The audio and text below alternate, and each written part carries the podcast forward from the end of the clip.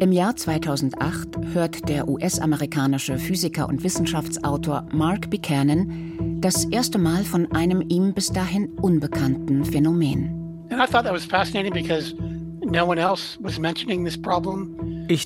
ist faszinierend, weil niemand sonst dieses Problem beschrieb. Also fing ich an zu schreiben. Ich glaube, ich schrieb einen Artikel für New Scientist und schickte den Autoren eine E-Mail, um mehr zu erfahren. Aber sie schienen die einzigen weltweit zu sein, die sich damit beschäftigten. Deep Warming – Erderhitzung durch Abwärme. Ein Feature von Robin Schäfer. Er nennt das Phänomen Deep Warming. Andere sprechen von Deep Heating oder von anthropogener Abwärme. Buchanan beschreibt es so. Alle Energie, die wir nutzen, landet am Ende in unserer Umwelt. Okay, für sich genommen führt das nur zu einer minimalen Erwärmung. Das Problem ist, dass die Menge an Energie, die wir verbrauchen, seit Jahrhunderten exponentiell steigt. Alle 30 bis 50 Jahre verdoppelt sich der Energieverbrauch der Menschheit. Die Physik sagt, dass Energie niemals zerstört wird. Sie ist niemals weg. Sie verändert nur ihre Form. Das heißt, wenn du dein Auto betankst und ein paar Wochen herumfährst, dass die Energie noch irgendwo ist. Was er damit meint: Die Energie, die im Kraftstoff steckt, treibt das Auto an. Das wiederum wirbelt die Luft auf. Außerdem erzeugt das Verbrennen des Kraftstoffs Abwärme. Ebenso wie der Abrieb von Reifen und Bremsen. Ein Auto allein erwärmt die Umgebung nur minimal. Millionen von Autos aber haben einen nennenswerten Effekt. Dazu kommt noch die Abwärme vom Heizen, vom Kochen, von der Industrie, der Landwirtschaft und so weiter. Wir nutzen ständig Energie und ständig geben wir Wärme an unsere Umgebung ab. Aber was ist eigentlich Abwärme? Am besten lässt sich das vielleicht mit einer Glühbirne erklären. Klassische Glühbirnen, die in der EU inzwischen nicht mehr verkauft werden dürfen, wandeln nur etwa 5% der verbrauchten Energie in Licht um. Der Rest geht in Form von Wärme verloren. Sie sind also nicht besonders effizient. Moderne LED-Glühbirnen nutzen die Energie deutlich besser und verbrauchen weniger Strom. Doch auch sie sind weit davon entfernt, keine Abwärme zu produzieren. Geräte und Maschinen, die Energie verbrauchen, erzeugen Abwärme. Manche sehr wenig, andere sehr viel. Wie viel, das hängt auch davon ab, wie effizient sie die Energie nutzen. Während die Menschheit seit Jahrhunderten immer mehr Energie verbraucht und damit auch immer mehr Abwärme produziert, wird das Problem durch Deep Warming immer größer. Ein Forscher, der das Thema entscheidend mit auf die Agenda gebracht hat, ist Eric Chaisson. Der Astrophysiker lehrt an der Harvard University. Er erinnert sich an die Zeit vor seiner ersten Veröffentlichung zum Thema. Es war eine Konferenz in Paris.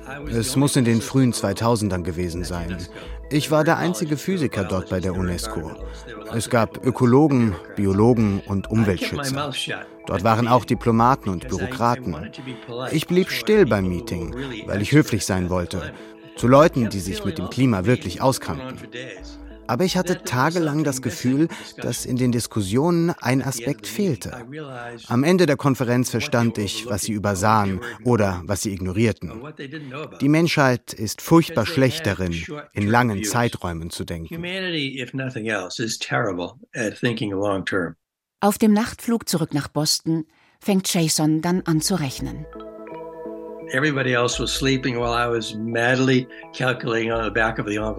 Alle anderen schliefen, während ich wie wahnsinnig auf der Rückseite eines Briefumschlags rechnete. Und ich fand heraus, dass im Laufe eines Jahrhunderts die anthropogene Erwärmung ungefähr gleichbedeutend wie CO2 sein dürfte, wenn alle Dinge so weiterlaufen wie bisher.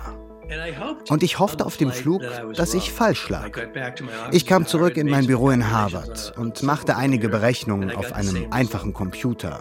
Und ich bekam das gleiche Ergebnis. Ich schickte es zu einer Vielzahl von Freunden, in der Hoffnung, dass sie einen Fehler finden würden, aber das taten sie nicht. Sie fanden es verblüffend, interessant, sogar faszinierend. Als Chaisson seine Berechnungen schließlich veröffentlichen will, stößt er auf Widerstand. Es dauert über ein Jahr, bis er publizieren kann. Seine Arbeit in diesem Feld basiert auf den Gesetzen der Physik, genauer der Thermodynamik. Er ist Astrophysiker, kein Klimaforscher.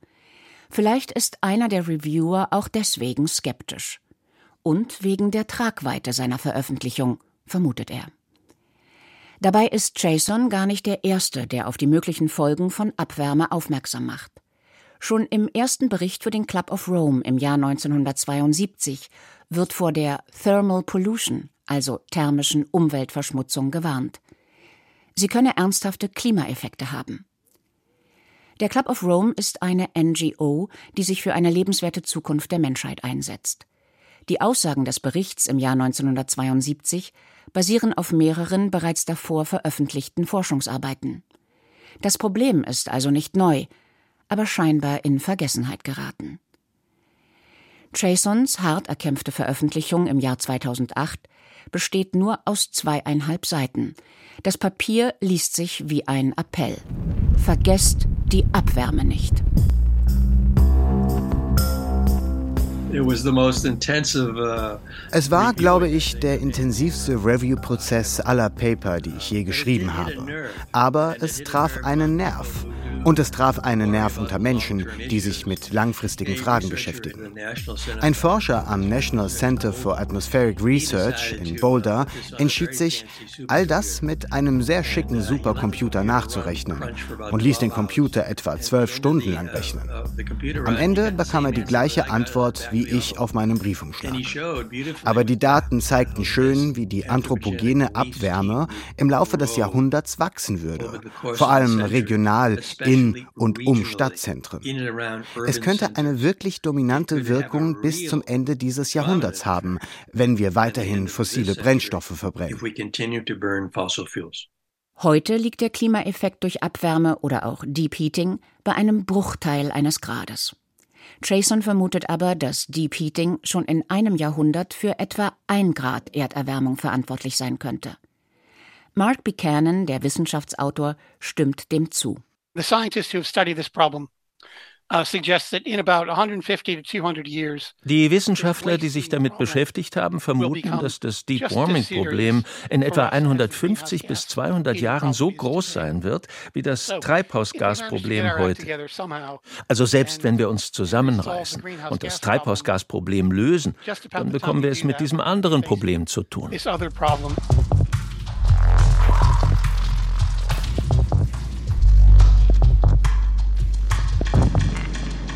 Diese Entwicklung könnte die Menschheit sogar noch beschleunigen. Kernfusion ist eine Technologie, die viele Energieprobleme lösen könnte, ohne dabei große Mengen CO2 zu erzeugen. Doch diese Technologie schafft angesichts von Deep Heating neue, weil sie große Mengen zusätzliche Energie freisetzt. Das könnte das Schlimmste sein, was wir machen können. Wenn wir einfach noch eine neue Energiequelle zu unserem Energiebudget hinzufügen, dann verschärft das das Problem. So wird das Deep Heating-Problem deutlich früher wichtig als angenommen. Ein paar Studenten haben ihre Masterarbeit darüber geschrieben. So langsam bekommt das Thema eine gewisse Aufmerksamkeit. Und diese Aufmerksamkeit für Deep Warming ist dringend notwendig, findet Buchanan. Ich denke, es wird sehr unterschätzt. Es wird massiv unterschätzt. Einer der Studenten, die Buchanan meint, ist Peter Steiglechner. Inzwischen ist es über 5 Jahre her, dass er seine Masterarbeit zu Deep Warming, er spricht in diesem Zusammenhang auch von anthropogener Abwärme, abgeschlossen hat. Heute ist er Doktorand am Bremer Leibniz-Zentrum für Marine-Tropenforschung. Es gibt ja viele Leute, die sagen, Kernfusion, Kernspaltung, das sind die Lösungen, um aus der Klimakrise uns hinaus zu manövrieren. Ich glaube, es ist extrem wichtig, das Verständnis zu erzeugen, dass auch das nicht problemfrei ist, dass auch bei diesen Technologien, eine Erwärmung des Klimas mitgedacht werden kann oder muss über diese anthropogene Abwärme. Ist Deep Warming also ein Problem, was wir nur stärker mitdenken sollten, uns aber heute kaum betrifft? Ja und nein. Der Harvard-Forscher Chaisson verweist auf die lokalen Folgen von anthropogener Abwärme. Global gesehen mag der Klimaeffekt von Deep Warming noch sehr gering sein. Lokal ist der Effekt schon heute spürbar. Es handelt sich also nicht um ein unmittelbares Problem weltweit betrachtet, wohl aber in den Gebieten der Erde, in denen sich die Menschen stark konzentrieren, also in Städten.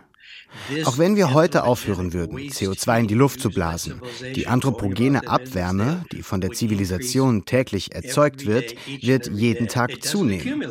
Sie sammelt sich nicht an, sie entsteht einfach täglich neu, wenn die Erde Energie verbraucht.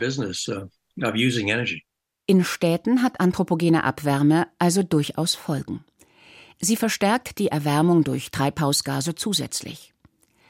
Während Städte ohnehin nachts schlechter abkühlen und die Temperaturen im Sommer manchmal kaum auszuhalten sind, setzt die menschengemachte Abwärme noch einen drauf. In der Forschung wird das Phänomen sich schlechter abkühlender Städte Urban Heat Island Effekt genannt. Hitzeinseln und Deep Warming, beides hängt miteinander zusammen. Nimm eine Klimaanlage in einem Gebäude oder einem Auto in der Stadt. Beide blasen heiße Luft von innen direkt raus auf die Straße.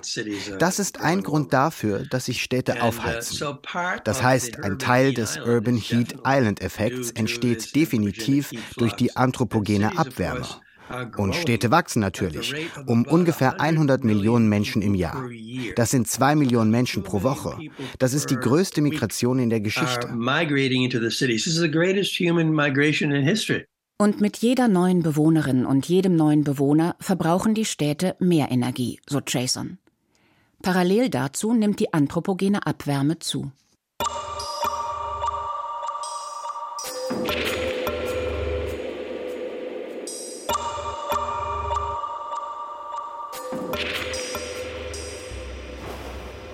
Es gibt also gute Gründe, schon heute Deep Warming zu bekämpfen.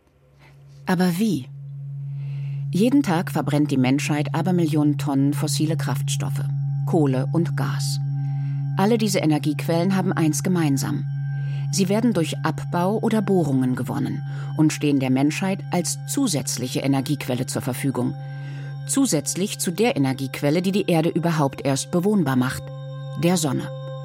Wenn es darum geht, Deep Warming in den Griff zu kriegen, spielt die Energie der Sonne die zentrale Rolle. Das ist die Lösung für mich. Der stärkste und einzige Weg, um dieses Problem zu lösen. Alles, was auf unserem Planeten ausgegraben wird, erzeugt diese anthropogene Abwärme. Aber die Sonnenenergie ist ohnehin da. Sie trifft unsere Atmosphäre mit etwa 120.000 Trillionen Watt. Sie ist praktisch unbegrenzt verfügbar. Es ist also möglich, eine Energiequelle anzuzapfen, die hier jeden Tag neu und in großen Mengen ankommt. Und diese Energie wird die Umwelt nicht zusätzlich aufheizen, wenn sie von der Menschheit genutzt wird. Es ist eine einfache Rechnung. Dank Solarzellen verwandeln wir Sonnenenergie, die sonst das Dach oder das Feld und damit die Umgebung erwärmt hätte, in elektrische Energie. Ähnliches passiert, wenn wir mit Windrädern die Bewegungsenergie des Windes in Strom umwandeln. Wir setzen insgesamt keine neue Energie frei. Zusätzlich hilft der Ausbau der Erneuerbaren auch beim Kampf gegen Treibhausgase. Wir schlagen also 2 Fliegen mit einer Klappe. Das bestätigt auch Peter Steiglechner. Die Fliege Treibhausgase ist wirklich das, was uns beschäftigen sollte, und es ist praktisch, dass wir parallel noch auch irgendwie so eine sehr inaktive Fliege in der Ecke, die nicht in unserem Gesicht rumschwirrt, aber die irgendwann potenziell auch mal zu einem Problem werden könnte, dabei auch noch schlagen. Steiglechner ist dabei wichtig, im Kampf gegen den Klimawandel nur auf Erneuerbare zu setzen. Denn Kernfusion, mit der er sich in seiner Masterarbeit auch beschäftigt, sei zwar eine sehr CO2-arme Technologie, aber sie setze zusätzliche Energie in die Welt und damit Abwärme. Und deswegen finde ich, ist es gerade schon wichtig, dass sich Leute diese Gedanken machen. Und dass wir da einfach mehr darüber wissen, wie anthropogene Abwärme uns beeinflussen kann und wie das auch einen globalen Klimabeitrag leisten kann. Und eben ein Argument eher zwischen Energiequellen, die nicht viel CO2 produzieren, da auch nochmal eine Unterscheidung machen zu können oder zu müssen vielleicht. Doch auch die Lösung mit den Erneuerbaren ist nicht ganz so einfach, wie sie scheint. Denn es gibt Orte auf der Welt, die Sonnenlicht gut reflektieren und sich so kaum aufwärmen. Schneeflächen zum Beispiel. Wenn hier im großen Stil Solaranlagen aufgestellt werden, nehmen sie deutlich mehr Energie auf und tragen so doch zur Erderwärmung bei, sagt der Wissenschaftsautor Mark Buchanan. Right, so it all depends on how reflective. Es hängt also alles davon ab, wie stark die Oberfläche reflektiert. Die Frage ist, ob danach mehr oder weniger Energie aus dem Sonnenlicht absorbiert wird. Und das hängt von der Oberfläche ab, die man abdeckt. Man muss sich also genau überlegen, wo man Solarzellen aufstellt und was man abdeckt. Denn die Erde hat das Licht an diesen Orten vorher entweder absorbiert oder reflektiert. Wir können die Gesamtmenge der Abwärme entweder vergrößern oder verkleinern. Auch bei großen Solaranlagen in Wüsten sei das eine wichtige Frage. Bei Dächern wäre die Gesamtrechnung hingegen häufig positiv.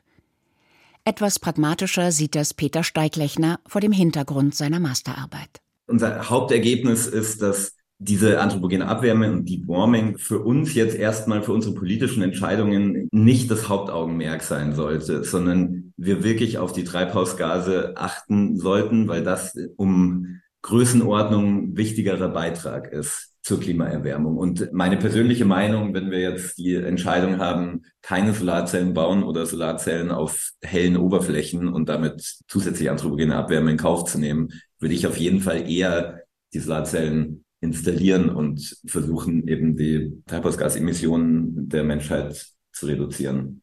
Mark Buchanan warnt allerdings davor, Erneuerbare als die finale Lösung zu sehen. Zum einen müsse der Umbau auf erneuerbare Energien der Menschheit erstmal gelingen. Es liegt einfach in der Natur des Menschen, dass er die Art und Weise, wie er Dinge tut, nicht wirklich ändern will, bis er dazu gezwungen wird. Es ist traurig, das zu sagen, aber in der Welt haben wir in den letzten 50 Jahren gesehen, dass wir nicht sehr gut darin sind, die globalen Probleme zu lösen, die kollektives Handeln verlangen. Zum anderen wäre es auch fatal, wenn die Menschheit weiter Jahr für Jahr mehr und mehr Energie verbrauche. Ich glaube nicht, dass wir so weitermachen können wie bisher. Irgendwann kommt das Ganze an seine Grenzen. Wenn 30 Jahre rum sind und die Menschen zahllose neue Gadgets erfunden haben und neue Geräte, irgendwelche Fluggeräte, Jetpacks, alles Mögliche, CO2-neutral natürlich, dann werden Sie feststellen, dass Sie plötzlich doppelt so viel Energie verbrauchen. Das wäre problematisch, denn schließlich könne die Menschheit nicht die ganze Welt zur Energieerzeugung nutzen.